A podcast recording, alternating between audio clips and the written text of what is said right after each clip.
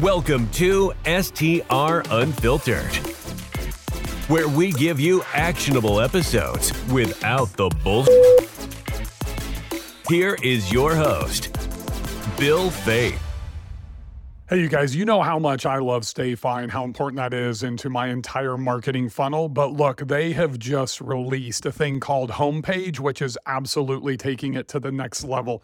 Now, when somebody logs into your Wi Fi via your StayFi landing page, it takes them to this homepage where you can integrate with the Hostco shop for upsells. You can integrate with Viator for literally local attractions to take care of your guests, your guidebook links, direct link to your website, and your book again button. Completely simplified. Look, StayFi's taken this whole marketing thing to the next level. You need to check them out. They are a seriously integral part of my marketing funnel, and it should be for yours as well. Look, to lock in your StayFi discount and start cultivating your engaged guest list, go to stayfi.com slash bill. That's stayfi.com slash bill. Yep, that's my name, and watch your bookings soar.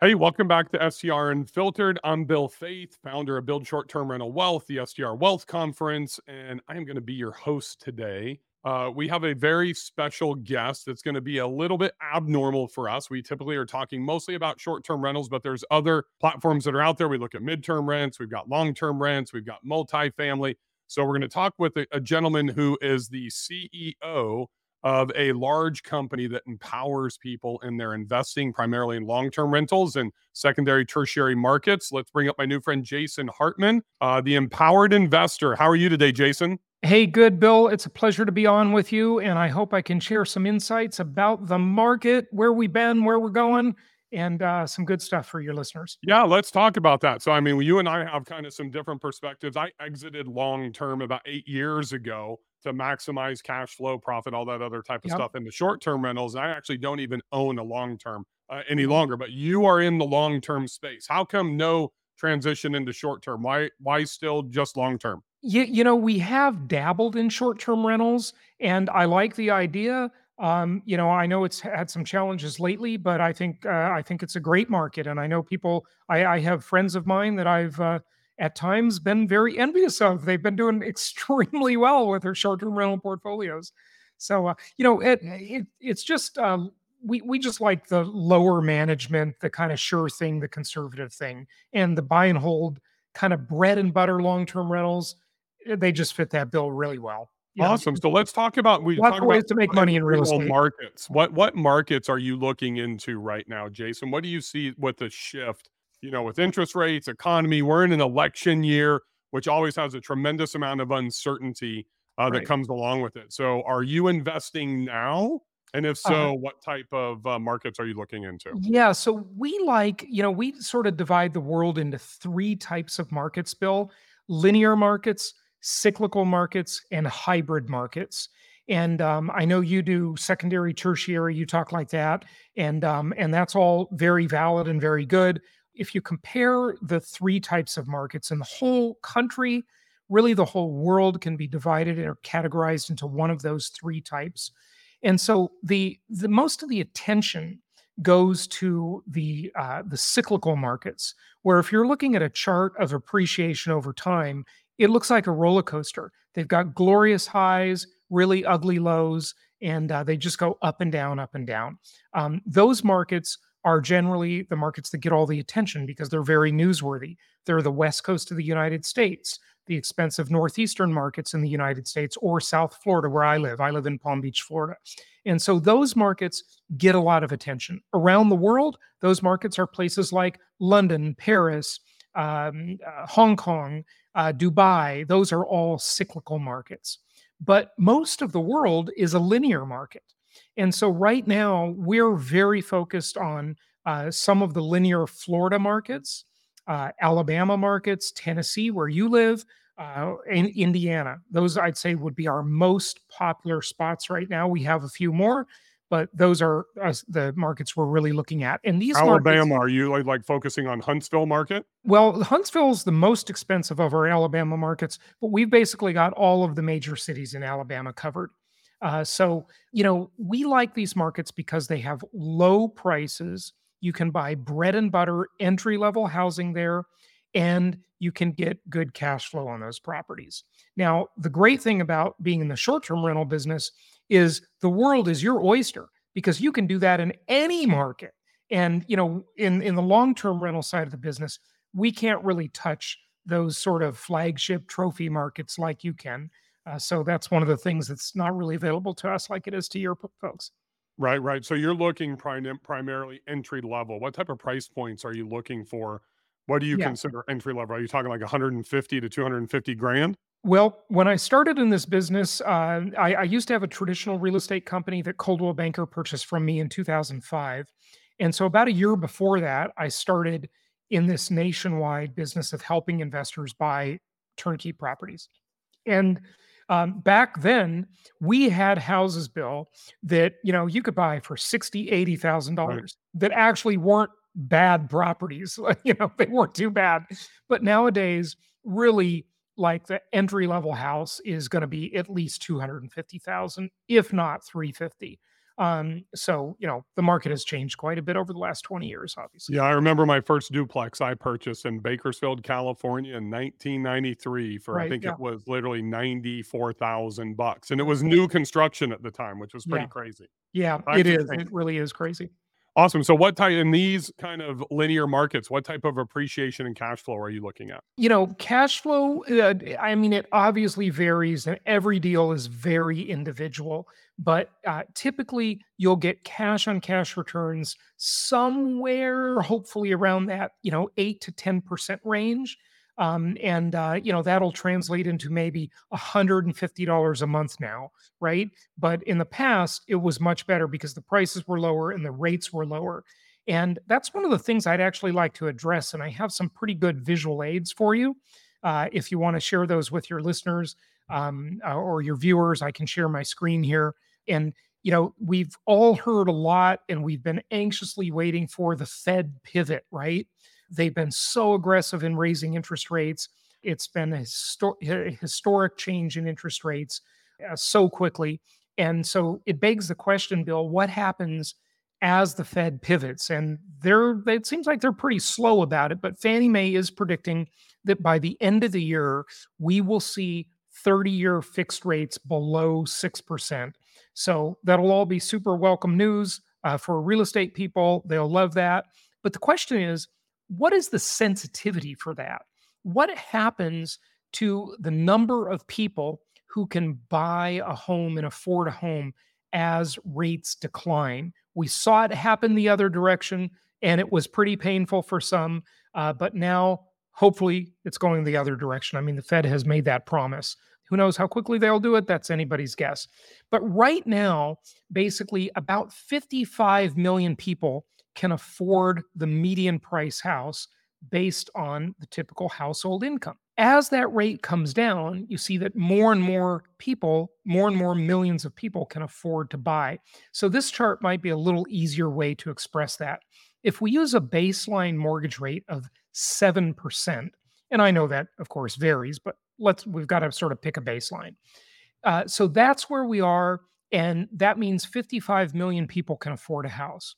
But if it drops a half a percent, another 2.8 million people are able to afford that house. If it drops to 6%, 5.4 million people. And those are in green because I think those are pretty likely to happen, probably this year. I put the next segment in yellow, Bill, because I thought it was less likely. But that Fannie Mae prediction, and they're the biggest mortgage player on planet Earth, says that we will see rates approaching 5.5%. Who knows? But that'll mean 7.7 million new people can afford. Well, the question is uh, first of all, how many of these people will move into the market? Certainly not all of them. And nobody really knows how many people would decide to become buyers if they can newly afford it. But let's say a third of any of these numbers can afford to buy. So here you'll have almost a million people on the first cut. You'll have almost 2 million on the second cut and about two and a half million on the third cut. So when we look at inventory and we drop this number of buyers onto the existing housing inventory, which is only about a half a million homes, what do we expect to happen? I mean, there is going to be another savagely inventory scarce housing market. And we really already have that. And that's why prices did not crash like so many people had predicted, because there's just so little housing inventory.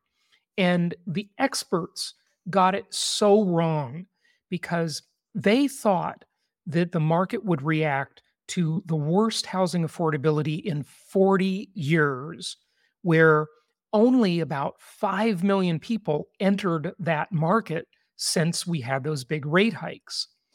But there's about 140 million housing units in the country. So the other 135 million were what they should have been focusing on, all the so called experts, but they were myopically focused on only the 5 million transactions that occurred since the rate hikes. These other 135 million people are extremely comfortable.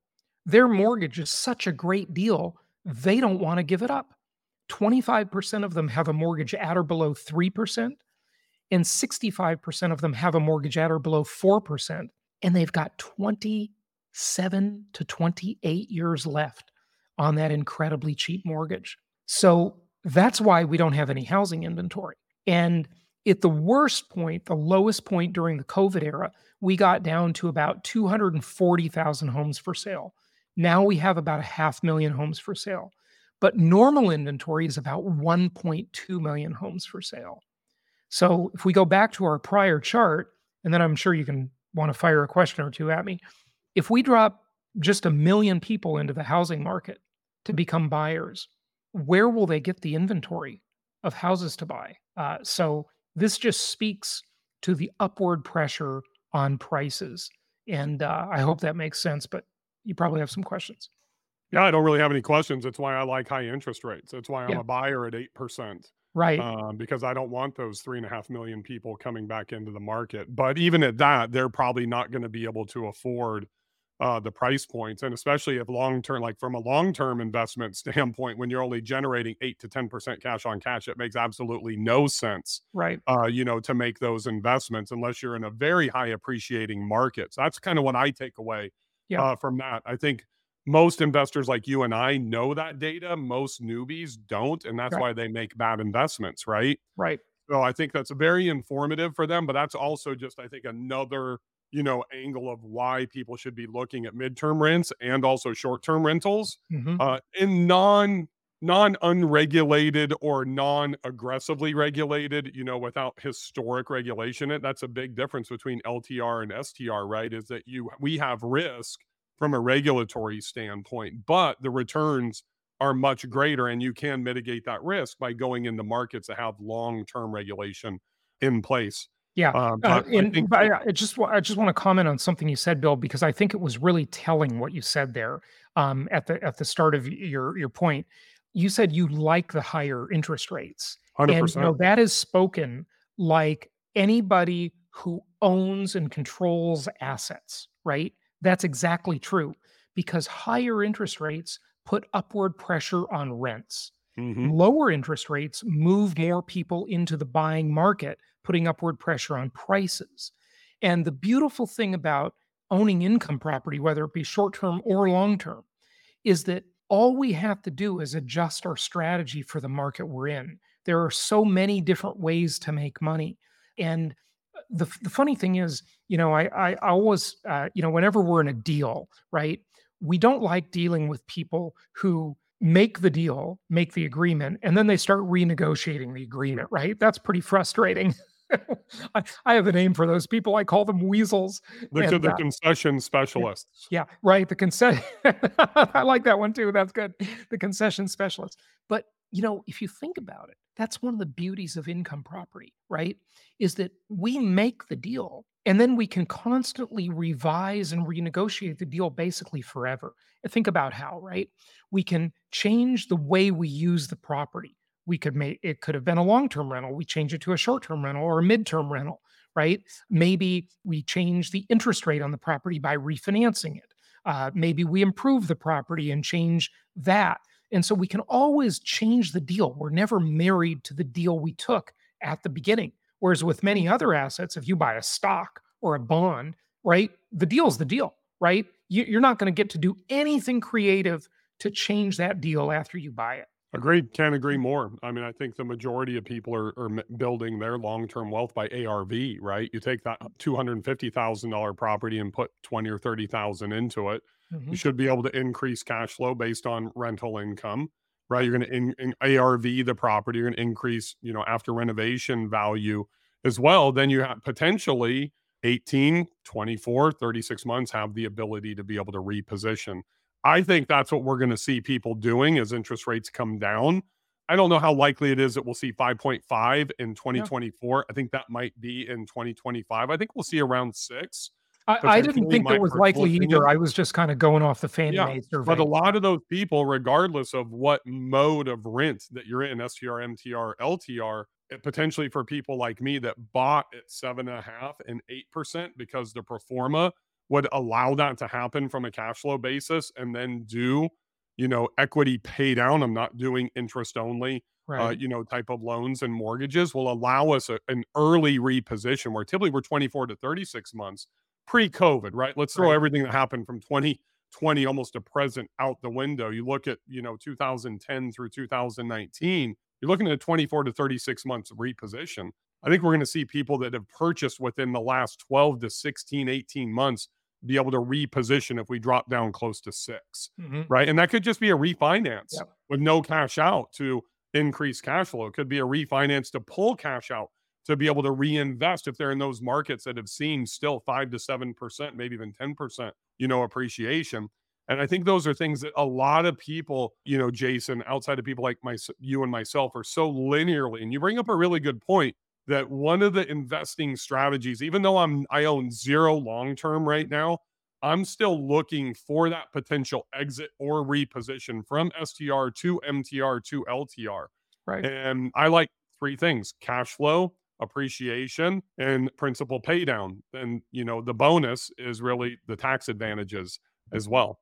Right. Yep. Absolutely. The, you know, there are so many, it's a multi-dimensional asset class. So, you know, there are not only ways to sort of renegotiate the deal after you make the deal, right? Like we talked about, but there are so many different ways to make your return on investment as well. So yeah, it's it's just it's the best asset class, no question. So I know you were up against the clock for your timing. What do what are you advising your clients today? Are they sitting on the sidelines and waiting for interest rates to come down based on that graph, or are yeah. they trying to get in now before the rush because I think it's going to be very challenging to buy as we move into summertime. I think May through potentially even the end of September to October is going to be as challenging to purchase, depending on price point and yeah. geography, right? right? We have to take all those things into consideration. Sure. But if there's high demand, and let's just use Huntsville, and I say Huntsville because it's an hour south of me, yeah. and just the government contracts that are there, the MTR is off the hook you know, because of NASA, because of the expansion of that market. LTR is strong, STR is strong, but MTR is really what's happening in that market right, right now, right? And I think what people don't understand is if if we hit 5.5% before the end of the year, and my God, if that happened in the summer, yeah, I think if oh. you're going to see above asking prices, I think you're going to see no concessions. It's going to just switch so fast to a mm. seller's market it's going to be really challenging to be able to enter. Yeah, I mean, you could almost argue that it's a bit of a seller's market now, amazingly, right? Agreed. Um, and, and and you know, this is what the uninformed people they just don't understand. You know, there there's one ingredient, Bill, that you absolutely positively must have if you want to have a housing crash. This is the ingredient you cannot do without if you want to have a housing crash. And that agree- ingredient is millions of distressed homeowners that become millions of distressed home sellers. And we have the exact opposite of that right now. We have tens of millions of homeowners that are so comfortable and their deal is so good that they won't give it up. Remember, I mentioned earlier that 25% of the mortgages in the country were at or below 3%, 65% were at or below 4%. Well, here's what I didn't tell you 42% of the homes in America have no mortgage at all. They're right. paid off. They're free and clear. And while I don't think paying off your mortgage is that great an idea because I like something called inflation induced debt destruction, which we can talk about, but you know, the fact is it's just extremely unlikely that you can ever experience distress when you have an ultra cheap mortgage or certainly no mortgage, right? So well, and that that impacts inventory, yeah, right? Those right. people They're are not going to release their their houses. I mean, I I know 50 to 100 investors that are not going to sell even though they're doing return on equity audits and it makes sense to tap into their equity one way or another and at the interest rates today it doesn't for a HELOC it doesn't for a cash out refinance it may at 6% but if they're sitting at even an investment property at 4% do they really want to pay an extra 2% to cash out yeah you know that those are the things that and then the like you said just the the primary residences that are out there as well. And I think you're seeing a lot of that. You would think it would mainly be in the lower tiers, you know, the 100, 200, 300 dollar price, $300,000 price range, but I'm seeing it even more in the million dollar to 3 million dollar price range that people are not wanting to let go of those, you know, $2 million properties that they're paying $7,000 a month, where if they bought it today, they'd be paying 12000 the, the deal everybody has now is so much better than the deal than they can get anywhere else. They're not going to leave it right? They're just they're just you know mostly rational actors, right? They're just not going to do that. And you know, Eh, to address your other point that you asked about a moment ago, which is basically market timing, right? People trying to time the interest rates or time the housing prices. You know, in any asset class, Bill, and I'm sure you know this, you've probably talked about it on your show before, but it doesn't matter if it's cryptocurrencies, precious metals, stocks, bonds, mutual funds, eh, you know, widgets, it doesn't matter. Eh, you know, uh, beanie babies, whatever asset class it is, okay, the market timers do not succeed over the long haul, right? There have been a million studies on this that the most important thing is to just be in the market. And that is so true in the real estate world. I mean, look, I, have been doing this for many decades in the traditional side of real estate, and then 20 years in the investment only side of real estate. And I'll tell you something I have heard over and over, I mean, almost every day of my career, people trying to time the market, saying, "Hey, look, you know, um, it, it's 2012. We're four years coming out of the Great Recession. You know, the market has been uh, rising steadily. You know, it's due for a correction. Didn't happen, right? Uh, 2016, Trump got elected. I hate Donald Trump. The country's going to go to hell in the handbasket. You know, it's going to have a correction. Didn't happen right? the economy boomed. 2019, oh my God, the business cycle. This is so, this market is so long in the tooth. It's been going for so long. It's way overdue for a correction. The repo market, so many signs that the economy was in bad shape, didn't happen. And then COVID began. And if you ever had an excuse to think there was going to be a market crash, it was COVID, right? You know, oh my God, we have this global pandemic. You know, the economy is going to collapse, yada, yada, yada. And the complete opposite happened. Prices are up almost 50% in some places. And all the market timers keep missing out. And these people become the internet trolls that are so jealous because their lack of confidence kept them from making a decision that they just hate everybody else who succeeded. Here's a principle of investing. There's a great book you've probably read. It's called The Psychology of Money. And uh, it's by Morgan Housel, uh, who I've not interviewed, but I want to get that guy on my show. His, his books are great. Anyway, one of the things he talks about is how no matter what asset you buy, you always think you're overpaying. Here's why. Think about it. If if you're at an auction, right, and you bid on a piece of art, right, uh, by definition, if you won, you overpaid. Nobody else was willing to go that high. You overpaid. You're the sucker, right? Uh, if you bought it. If a house has been sitting on the market for three weeks and you buy it, you overpaid because the market knew about the house for three weeks. Anybody else could have purchased it, but you were the only person that was willing to come along and pay enough to talk the seller into selling. So you overpaid, right? By definition, really anything we buy, we're kind of overpaying, but every deal starts to look good in the rearview mirror. You just let a little time go by, and suddenly it looks like you got the deal of the century. And that's what happens just hmm. over and over in real estate. Uh, so timing the market is a fool's errand, man. It does not work. I, just, I couldn't agree with you yeah. more. I thought I overpaid for a new construction property in Gulf Shores when I yep. paid nine hundred thousand for a mm-hmm. new six bedroom, four bath. But and that was in twenty early twenty twenty. Yeah. And the house done over 300, 300 well, it's done over $350,000 a year in rental income for three yeah. straight years and it's worth 2 million now. Yeah. So Yeah. I agree with you 100%. Yeah. Um, Jason, thank you so much for joining me today. I know you've got to go here in about 30 seconds for another meeting. I really appreciate How do people get in contact with you? Hey, it's my pleasure, Bill. Thanks for having me on. Uh, my main website is jasonhartman.com, just my name, J A S O N H A R T M A N.com. You can find my YouTube channel by just searching my name on YouTube or my podcast by just typing Jason Hartman on any podcast platform. Awesome. We'll have all your links in the show notes. Thanks for joining me, Jason. I appreciate it. All of you listeners out there, we'll see you on the next episode of STR Unfiltered. Ha- happy investing. The STR Unfiltered podcast is brought to you by Market My STR, the ultimate all in one marketing platform for short term rental hosts. Are you tired of juggling multiple marketing tools? Say goodbye to the hassle and make your life as a host a breeze with Market My STR. Boost your booking rates and increase your revenue in no time with our powerful features. Our platform streamlines your marketing efforts so you can focus on what you do best, providing unforgettable guest experiences. Whether you're a newcomer or a seasoned host, Market My STR has got you covered. Stay connected with your guests using our comprehensive set of communication tools. From custom landing pages to text messages, email marketing, and social media integration, we provide all the tools you need to elevate your short term rental business. Streamline your operations, enhance your guest experience today. Don't settle for less we can have it all. Make the switch to Market My STR's all in one marketing platform and watch your business soar. Visit marketmystr.com today to sign up for your free trial. That's marketmystr.com. Elevate your short term rental business with Market My STR. Thank you for listening to STR Unfiltered, where we give you actionable episodes without the bullshit.